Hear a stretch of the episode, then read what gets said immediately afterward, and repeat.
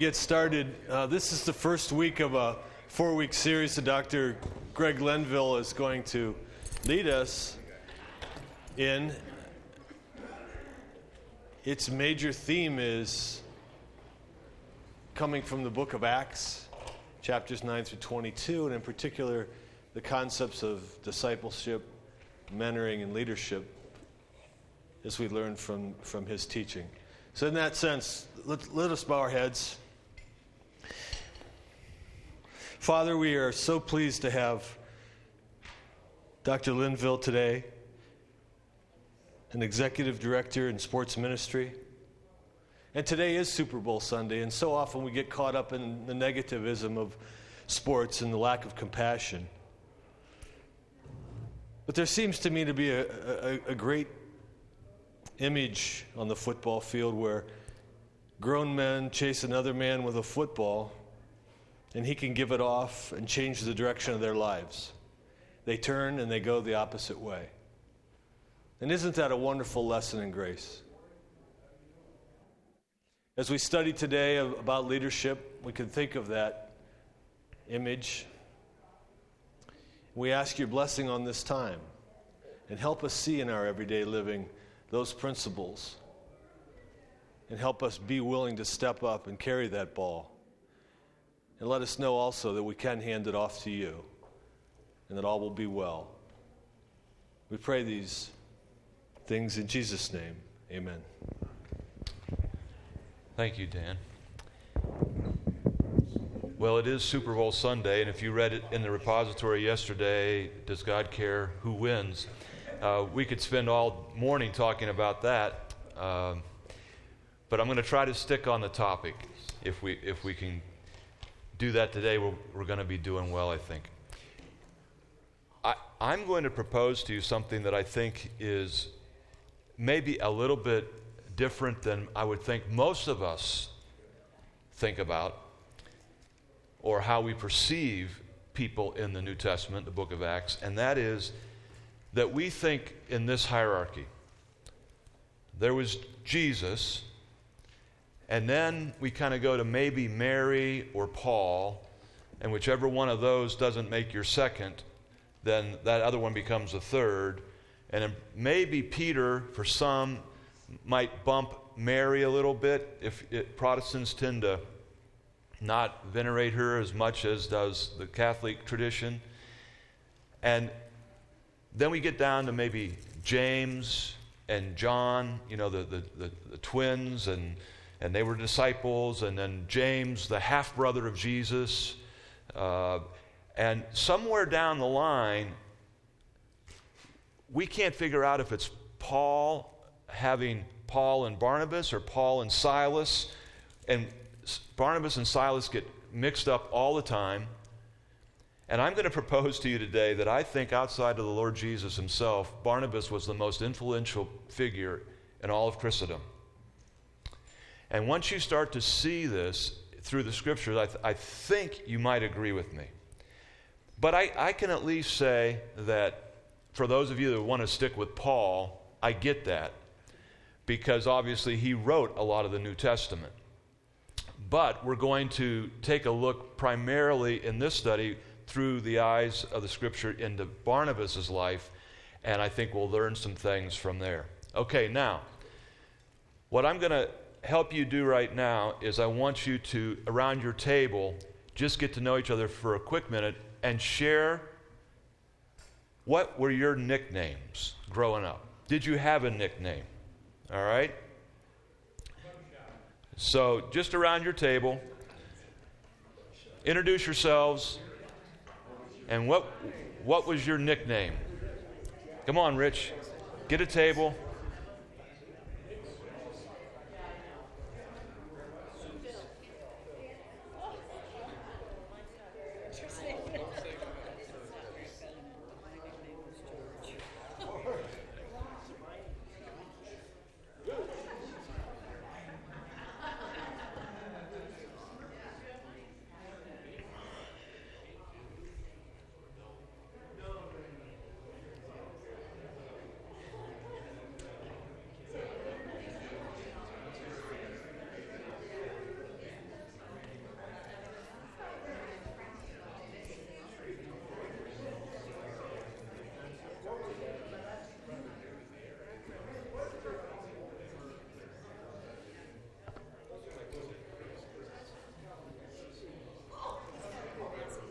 Oh, is that right?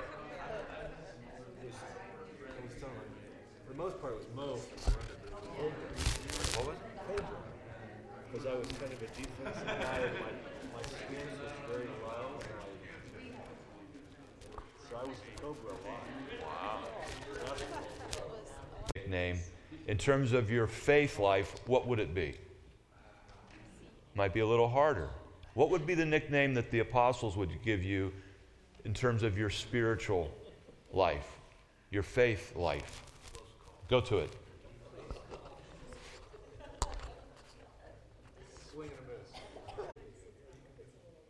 No. Dave, what, Dave, what was your nickname growing up? Yeah.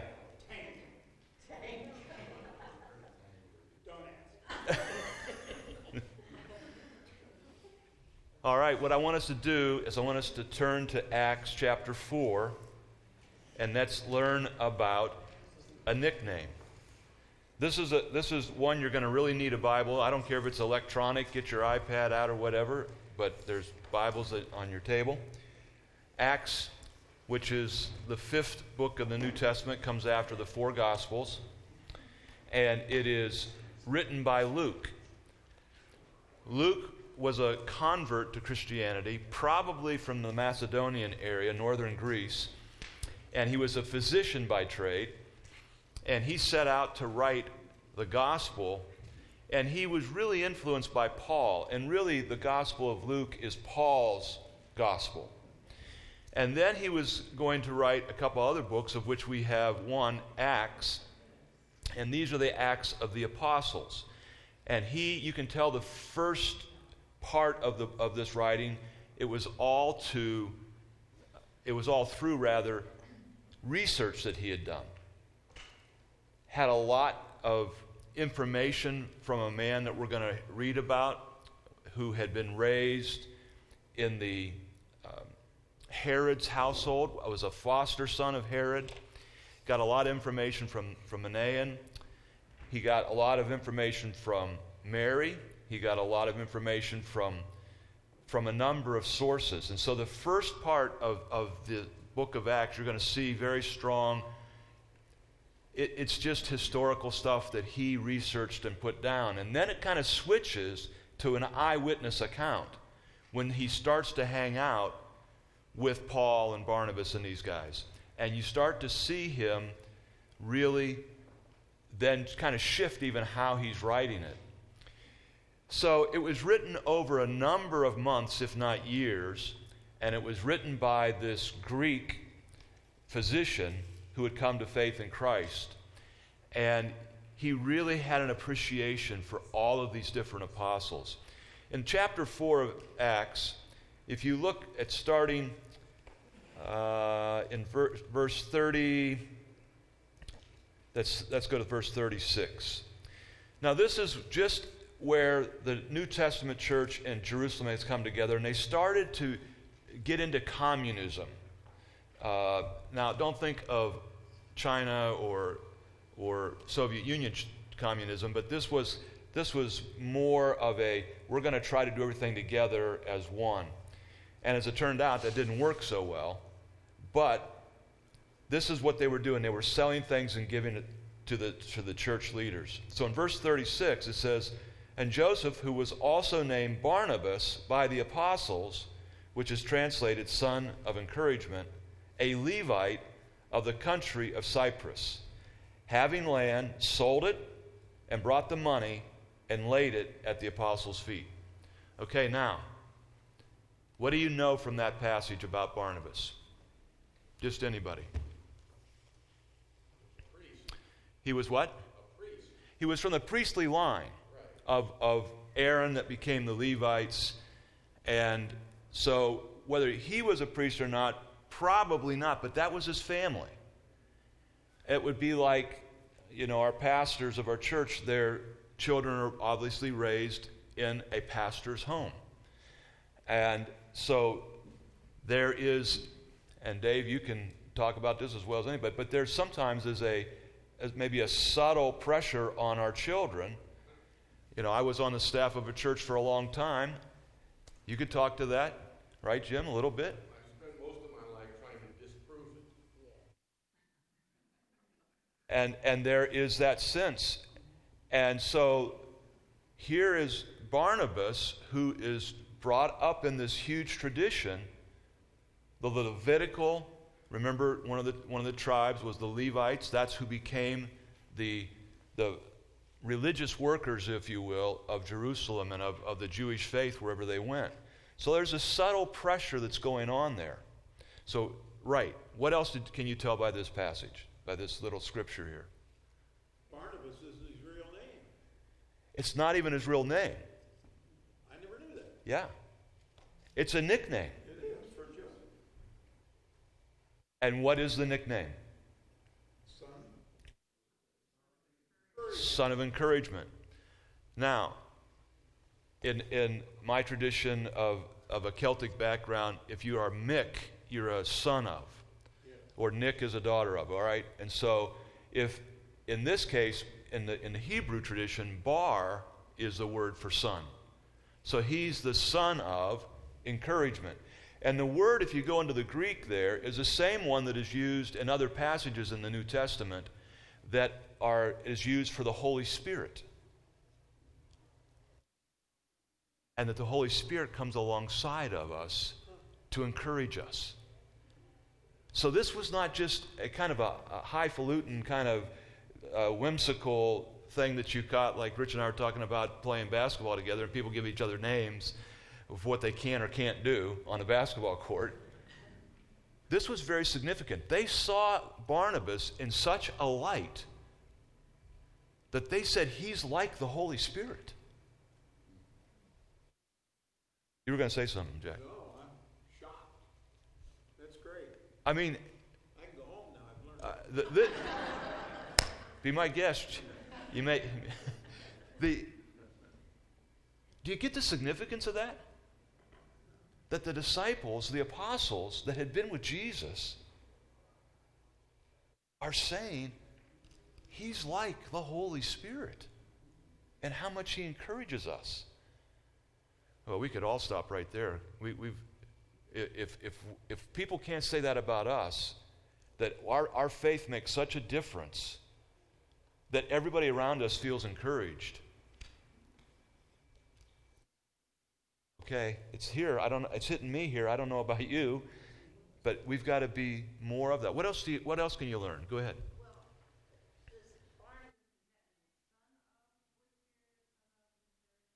Son of encouragement. The bar, me, that's the word in the Hebrew for son of.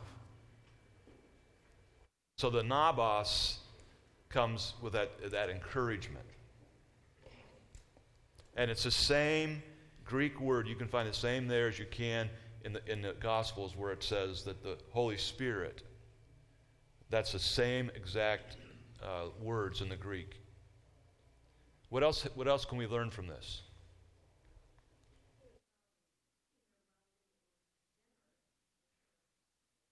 Certainly generous because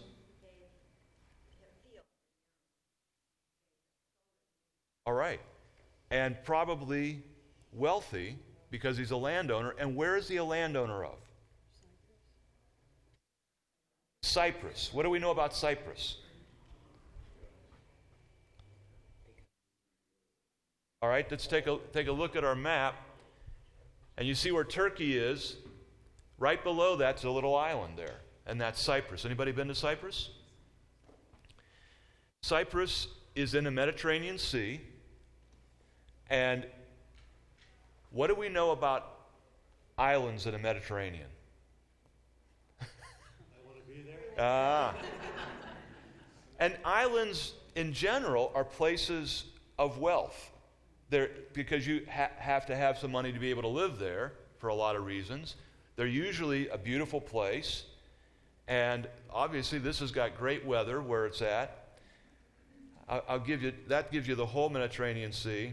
You can see this in a little bit more of a close up in terms of where it was in proximity to Jerusalem, Nazareth, and then up into the Syrian area and Cilicia and Tarsus, where Paul was born at.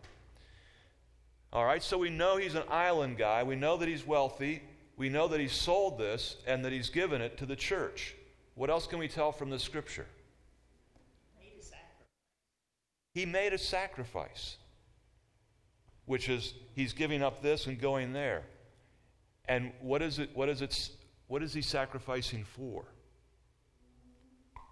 What's the sacrifice for?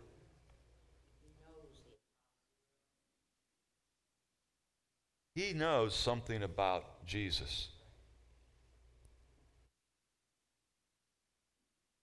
Who wants to fill that out a little bit more?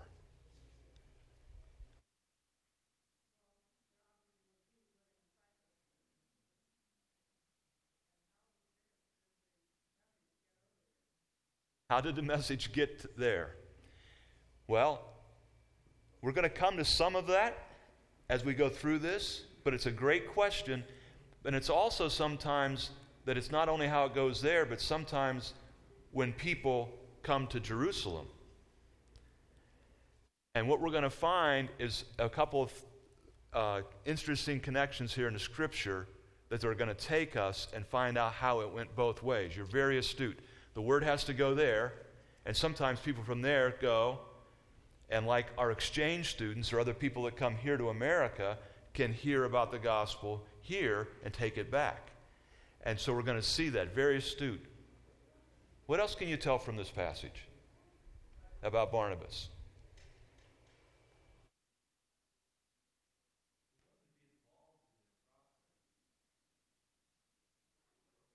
Be involved in their process, the, the apostles' mission work. Uh huh.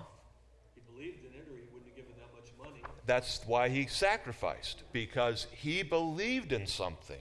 Maybe he was trying to develop a relationship with them. Absolutely. He was building into them. Keep going.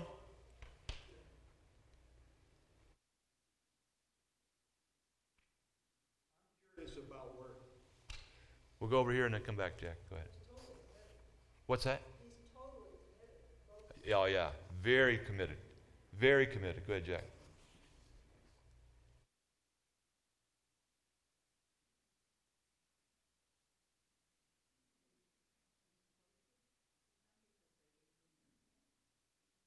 Say that again. Apostles, it says here, the apostles gave Huh? and usually you don't give a nickname to someone. That's right. There's some relationship there. And so, one of the things that we don't know from the scripture, so it makes me a little cautious, but there seems to be good in- indications from outside of scripture that he was one of the 70 that was sent out two by two, and that he had come to some encounter with Jesus and had come to say, This is something we've got to really get behind. Were you, Well, the sections right before this uh-huh. talk about others selling their land. Uh-huh. Did, do you suppose Barnabas went somewhere off the island to deliver this money to the feet of the apostles?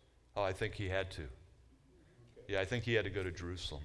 So how would he have learned about all these others who were doing this to help the poor?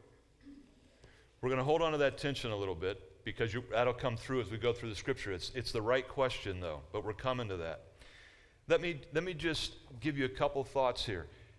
One of the interesting things about this, unless you know about the Levitical traditions, you probably don't know, and you, don't, you can't get this from the scripture itself. You have to understand the traditions and a background of this. That the Levites were landless. They did not own land. Remember that? When the 12 tribes went in, they didn't own land. They could not own land. They were supported by everybody else for their ministry, so to speak, in the temple and other things. Now, it, it does seem to, there's a couple places, and, and that's, that's, I, need, I need a couple volunteers to help us with this, all right? Who would, who would get Acts 12 12? Chapter 12, verse 12. Who would, who would get that for us? We're going to ask you to read out loud. So, okay, 12 12 over there. Colossians 4:10. Colossians 4:10. We got one over here. Numbers in the Old Testament, Numbers 18:12. 18:12 for Numbers. Who's doing that one? Numbers, anybody? We got one back there, all right? And Deuteronomy 10:9. Deuteronomy 10:9. All right. All right. Any, any of you that's ready, just go ahead and Rich, I think, is going to bring We the. need the mics up here. Yeah, yeah. All right, and you have Acts I have Acts 12. Uh, 12, 12. 12. Uh, when he realized this, he went to the house of Mary, the mother of John Mark, where many had assembled and were praying. Okay, so the mother of John Mark, this would be the John Mark that wrote the Gospel of Mark. Okay? Now, who's got Colossians 4:10? We're all the way over here, Rich. You're going to get a workout. what we're going to help you see is when you piece all these scriptures together, you get a fuller concept of this.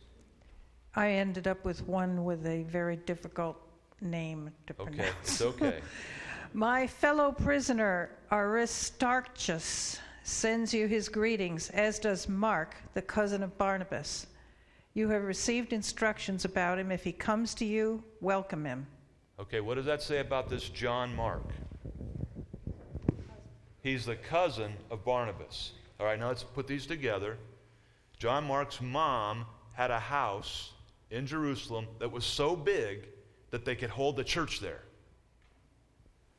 And this is Barnabas' cousin.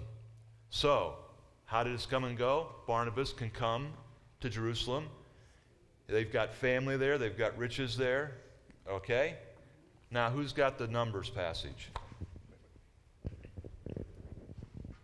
Now, these two are going to not be about Barnabas specifically, but about the Levites. And I give you all the best olive oil and all the best new wine and grain. This is what the Israelites give to me, the Lord, from the first crops they harvest. I don't know if that's the right passage or not. 1812? Yeah, I, I might have the wrong. Eighteen twenty is what it says in here. Yeah, 1820. I gave you the wrong one. I'm Okay. sorry. The Lord also said to Aaron, You will not inherit any of the land, and you will not own any land among the other people. I will be yours. Out of all the Israelites, Israelites, only you will inherit me. All right, so the Levites don't have the land. Now, who's got the last one there? Deuteronomy. 10, 10 9, I think.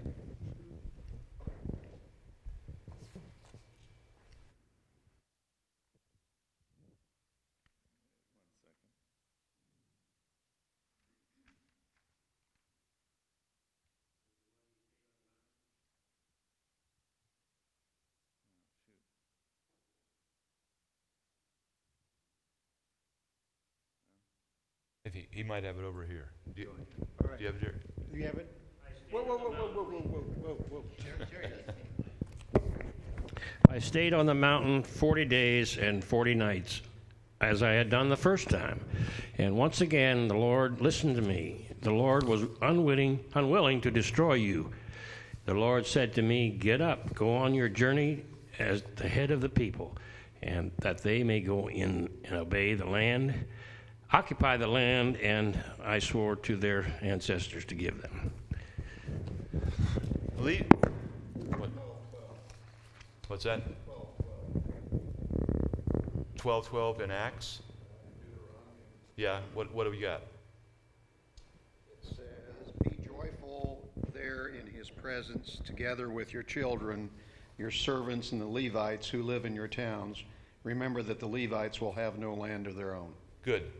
Thank you. So you've got the idea that the Levites, from which Barnabas, that's his family, this is, this is a very hard thing.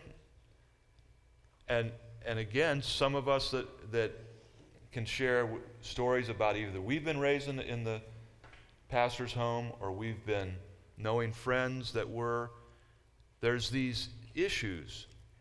And in my years of counseling students, I, I trained ministers for decades. There's people in those classes that are there because they think they're supposed to do that because they were raised in a home that the pa- mom or dad was a pastor or something, and So this is what I'm supposed to do, even though they're not supposed to. That's not their calling. And then there are people that should have been, but they've tried to distance themselves. And you get this sense. We all try to figure out where we're going on these things. And, and now we're focusing on the ministry side of it, but it could be any occupation, it could be any calling, any, any vocation. The children feel this subtle, I'm supposed to do what mom or dad did. And they have to find their own way. But you can at least sense here that there is something that's gone on in this man Barnabas because he's raised in this very religious tradition, Jews of, of, of, Jews, and he is raised in the ministry side of it, and he's got to try to figure out. And he, now in kind of midlife, has begun to say, I need to rethink this. Jerry, what are you going to say?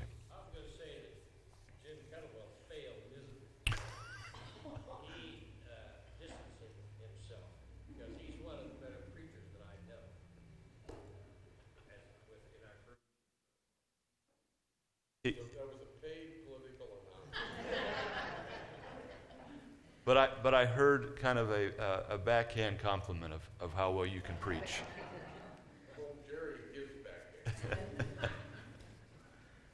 but anybody who was here last summer uh, knows that Jim can preach. But you get this, I want, I want to try to plant this concept of Barnabas in your mind, of, of how this, how, who this person is. Go ahead, Jack. Okay, all right.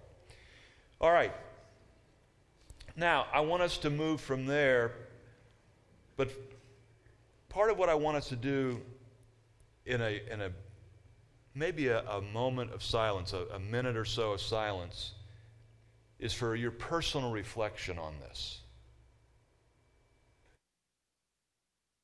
I know that one of the things that we're, where we're going to go probably next month that Dan and I have talked about is a little bit of a, of a, a Celtic spirituality. And Dave has just been over to Scotland and been to some of those places and even some of the, the deeper spirituality places in America.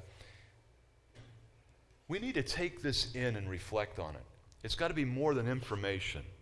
Hopefully, what we do here is gain information that leads to transformation. And then the transformation leads to a formation of what we're supposed to do every day in our lives. So, what I'd like you to reflect on Are you willing to sacrifice your current situation? As did Barnabas. Is it possible that God is calling someone here today, midlife, to a ministry or mission? Maybe that's going to happen. And maybe there will be a new Bill Yoder that comes out of our congregation. Who's going to be the next one that we send? Or, that's kind of maybe on a macro, but on a, on a micro, what is, what is the Holy Spirit saying to your heart about how you can serve this church? There's a lot of volunteer positions that need to be filled. There's responsibilities that need to be filled. Just a little bit of silent reflection on your, in your own heart.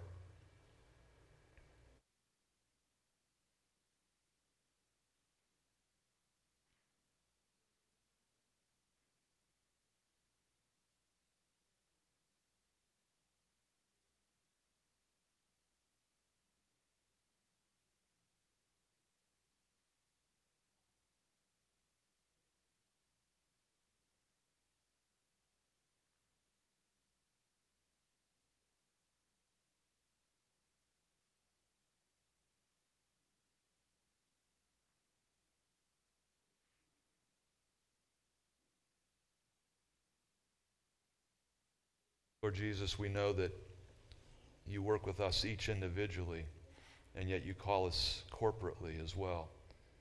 I pray that as you speak to us, each one of us, that we could not only hear, but that you would give us the strength to follow in whatever capacity it is that you're asking us. to join in in your movement here. We ask it in your name, Lord Jesus. Amen.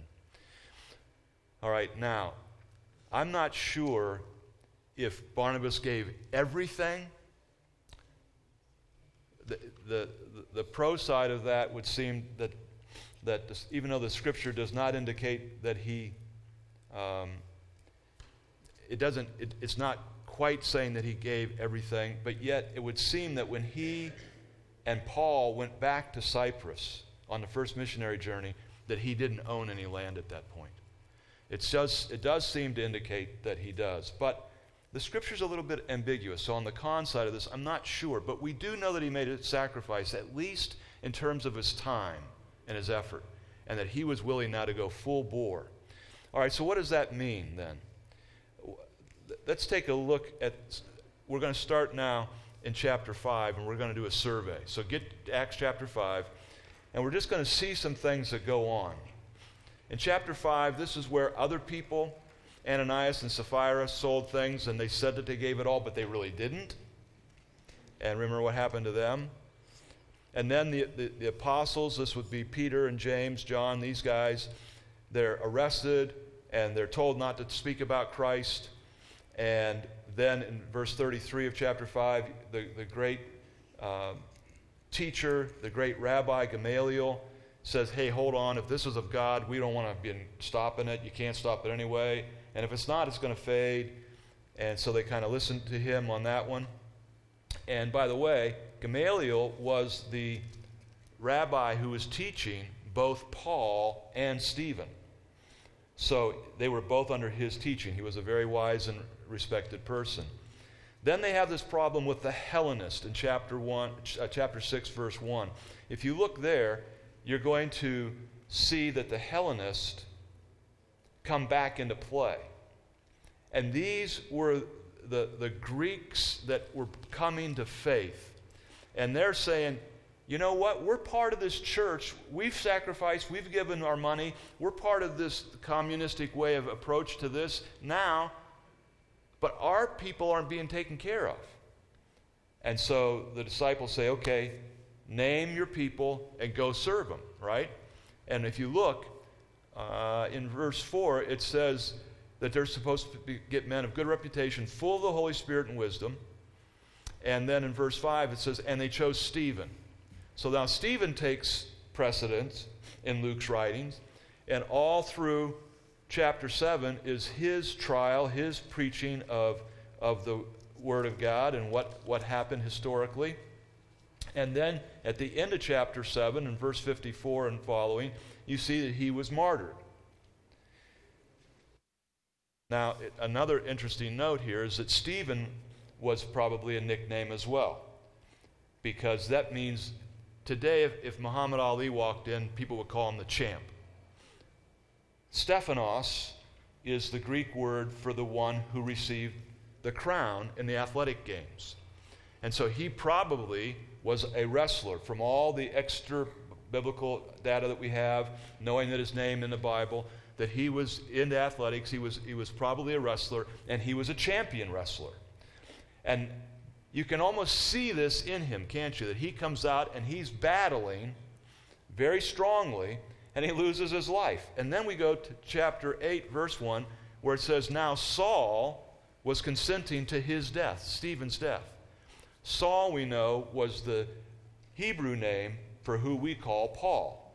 So this was before his Christianity, before Paul's Christianity, and it was now, he was Saul. And, it, and if you look down, it says, At that time, a great persecution arose against the church at Jerusalem.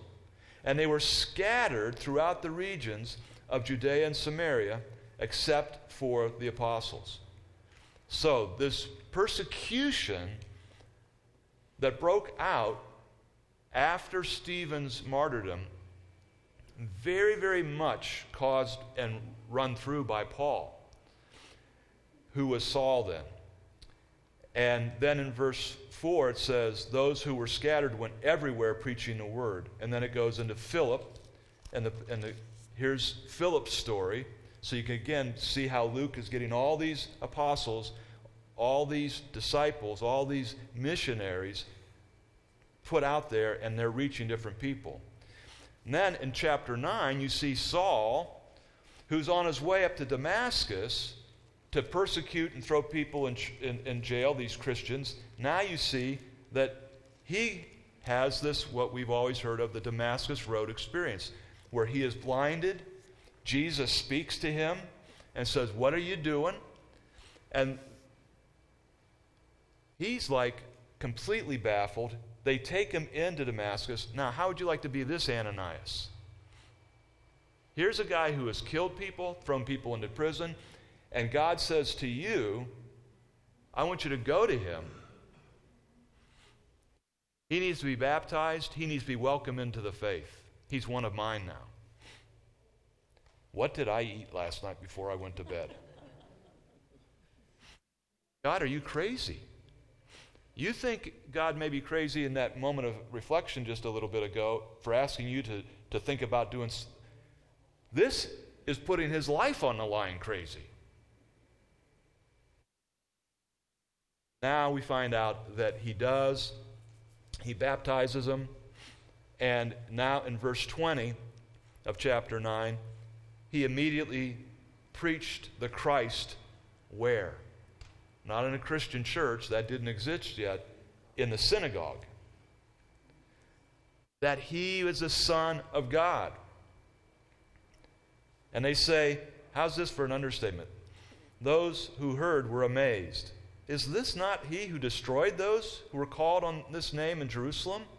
Who came here for that purpose, so that he might bring them bound to the chief priest? Then uh, we see that he, it says many, many days. It, he was there for a long time, and he's getting more and more bold. And so now they want to, they want to kill him, and so he escapes in verse 23, 24, 25. Now we're at 26, and it says, When Saul had come to Jerusalem, he tried to join the disciples, but they were all afraid of him. Duh. And did not believe that he was a disciple. He's just trying to infiltrate us. This is what they're thinking. He's trying to infiltrate us. But now, who took him? The son of encouragement He has a faith so strong that he's willing to deal with this guy. And he's willing to bridge this gap. Barnabas took him and brought him to the apostles. Now let's put it in our context. And who is President Obama, or the governor of the state, or the mayor of the city, or anybody that's in some sort of a position where they make decisions. And you've got this person over here that has got this really bad reputation. And they, they want to meet with whoever that leader is. But they're, they're even like scared of this person because, again, let's put it in a modern uh, situation that this is, this is a known terrorist and murderer. You're not going to meet with that person. How did that meeting take place? Because Peter and James, the half brother Jesus, James, so trusted Barnabas that they were willing to meet with Paul. You get that significance of how influential he really was? And let's keep looking at this. Then Paul just kind of wells up and and he is now in Jerusalem and he is preaching boldly. Verse 29 He spoke boldly in the name of the Lord Jesus and disputed against the Hellenist. All right, now let's connect those dots. What do we know about the Hellenist?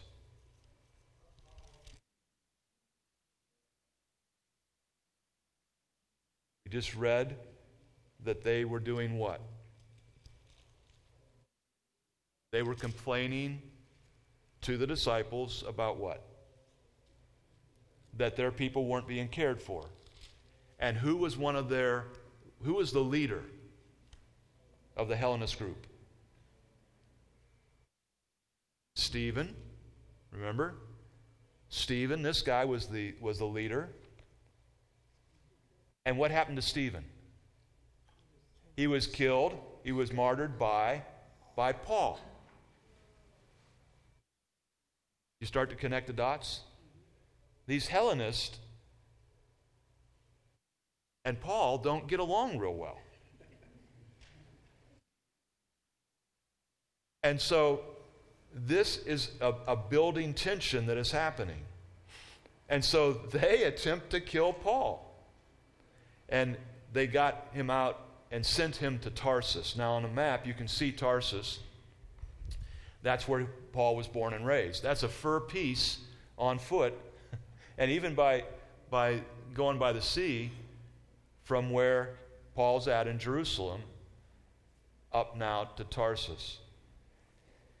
And what we're beginning to see is that, that they're saying, you know what? Okay, Paul, you're, you're okay, but we got to get you out of here.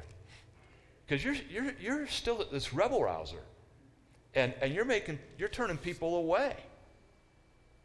And, and these people are not liking you for your own good, for everybody's good. Let's get you out of here. Okay, then chapter 10, we get Peter and remember, he has the, the vision. You can eat the unkosher food and this whole deal that's going on. And he has that deal going on. And now let's turn to chapter 11. Chapter 11, verse 19.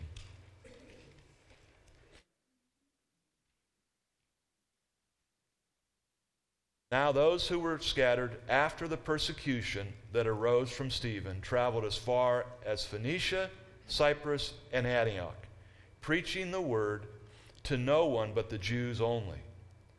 But some of them were men from Cyprus and Cyrene, who, when they had come to Antioch, spoke to the Hellenists, preaching the Lord Jesus. And the hand of the Lord was with them, and a great number believed and turned to the Lord. Then news of these things came to the ears of the church in Jerusalem, and they sent out Barnabas to go as far as Antioch. When he came and had seen the grace of God, he was glad and encouraged them all with the purpose of heart that they should continue with the Lord. For he was a good man, full of the Holy Spirit and of faith. And a great many people were added to the Lord. All right, now what are we learning there?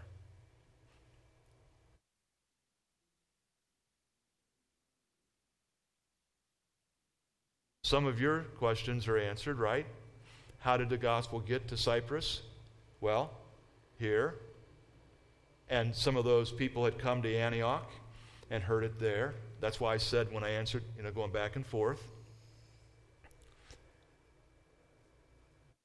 What else?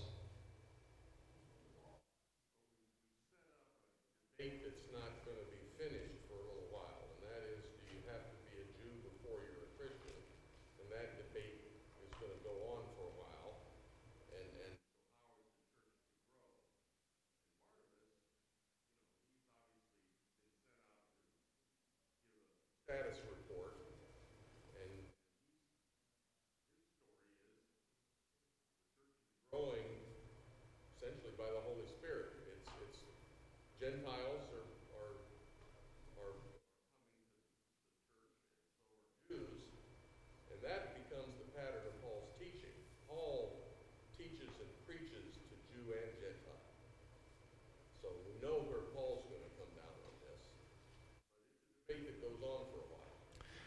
Exactly. There's, there's this whole concept that's going to, that you're going to start to see emerging.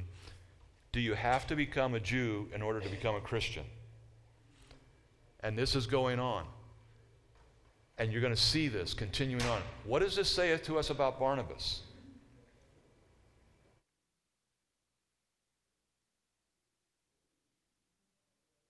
Huh? You don't have to. You don't have to, yeah, in terms of that argument, you don't have to become a Jew. I'm asking for the sense of Barnabas was the one that was sent. What does that mean? He was incredibly trusted. He was incredibly trusted. Now, this is kind of like if Christ Church decides that they're going to plant another church, and all of a sudden, this thing is like growing like crazy, the new church. And then it starts to filter back. You know what they're doing? They're raising their hands and jumping up and down during a worship service. Wait a minute. Uh, we got to. Who can we send up there?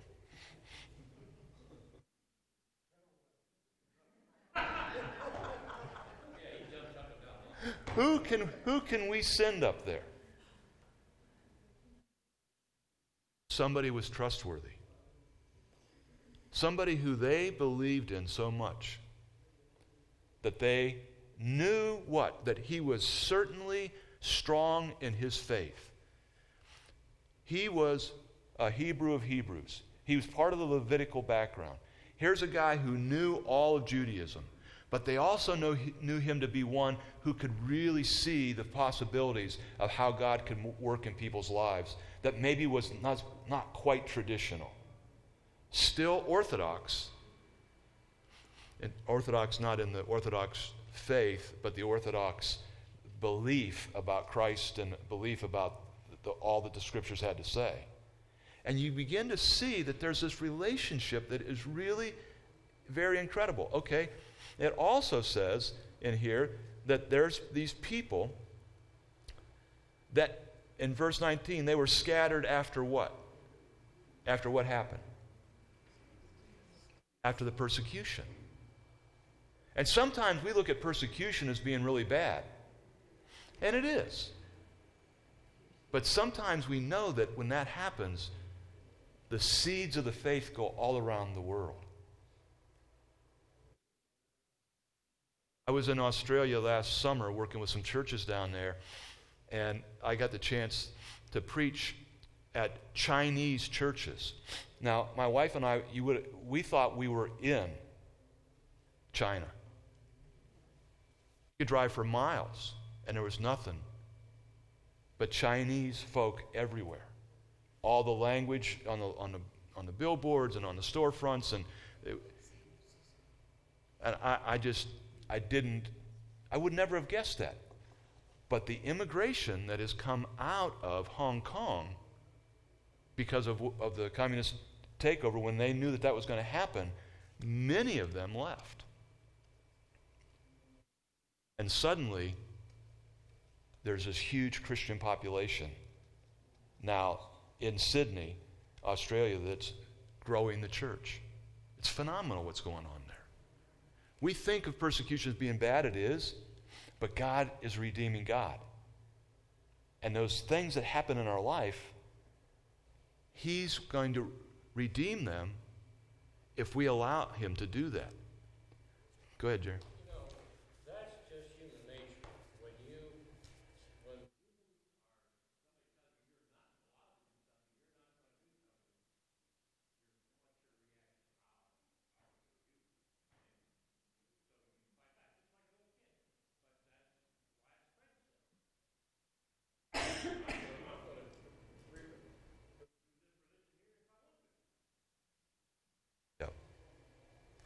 Now, what I want, what I want us to see, excellent point.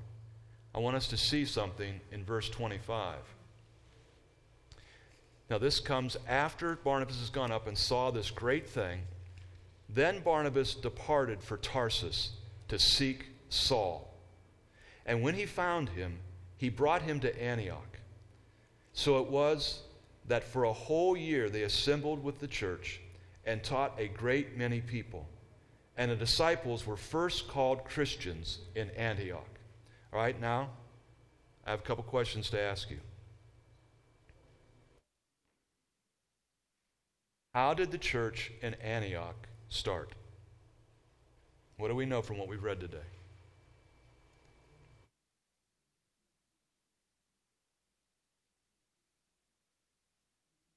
Verse 19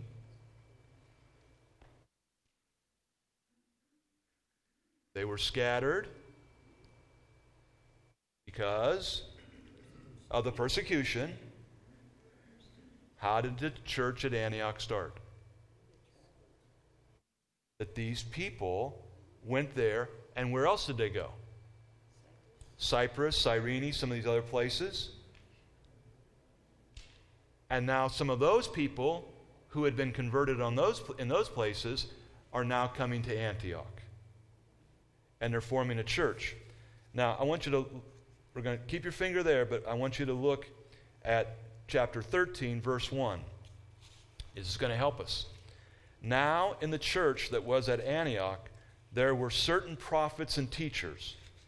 Now, here's the list Barnabas, Simeon, who was called Niger, Lucius of Cyrene, Manaen, who had been brought up with Herod the Tetrarch, and Saul. This church was multi staff. This church was diverse. It had black and white, Jew, Gentile, all these different people, a perfect model for the staff of a church. But now we see that Lucius came from Cyrene, Barnabas had come from Cyprus.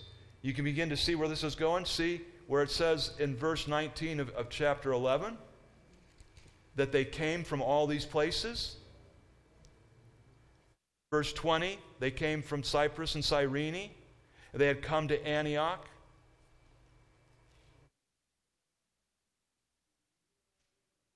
So there's a church in Antioch that has been started as a result of the persecution going out and people coming to faith, and they come together in Antioch.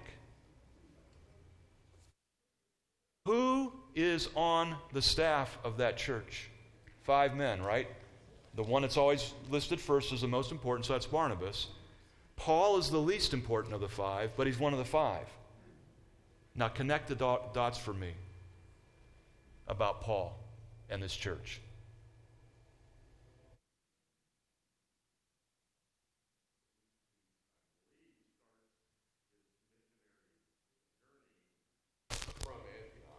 And how did that church get started?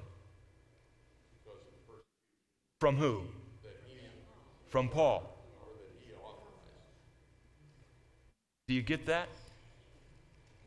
The very church that he became a staff member on, a pastor of, a prophet on, would never have existed had he not persecuted the church in Jerusalem. And we talk about a God who's a redeeming God. And not only did that church then become the church that hired him, if you will, to be on their staff, but then they separated he and Barnabas out, we'll learn later, to go become missionaries to the world. Paul would never have been a missionary had not he persecuted the church to start that church. And we think we can't be accepted by Christ to go do powerful things for Him? Because we've done something wrong or we've not done something like we should. All right, we need to land this plane.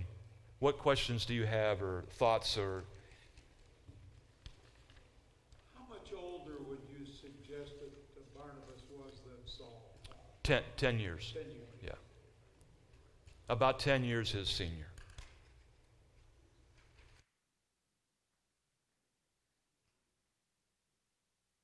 Anything else?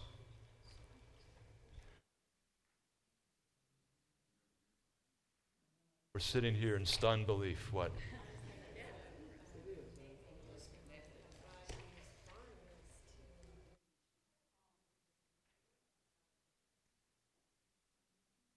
Yeah, as soon, as soon as Barnabas saw this church, he said, This is the right place for Paul. And as we think about pastoral staffs and churches, we, we, there has to be a match. They have to fit together in order for it to work. And Barnabas got it. He said, These guys that are there, they're doing well, but this is really Paul. This is who Paul is. And remember, Paul is this Epaphroditus that has been basically banished. And they're saying it's for your own good. And it was, but it was also for the good of the church. He needed to go get mature.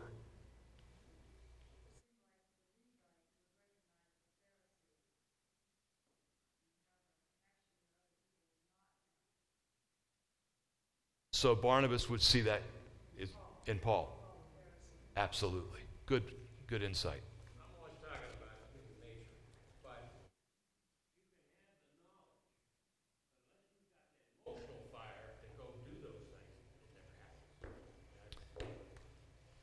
Information leading to transformation that helps us go form whatever we need to do. It's got to be, it can't stop here. We can't just have an intellectual assent to these things of faith. It has to transform us from within so that we can go out. Anything else? All right, we're going to continue the next few weeks with Barnabas. We're going to see some of the things that happen. We're going to learn a lot more about how all these dots come together. And hopefully, when we're done with it, you're going to at least be closer to agreeing with me that Barnabas was the most important person in the New Testament outside of Jesus. All right? Thank you.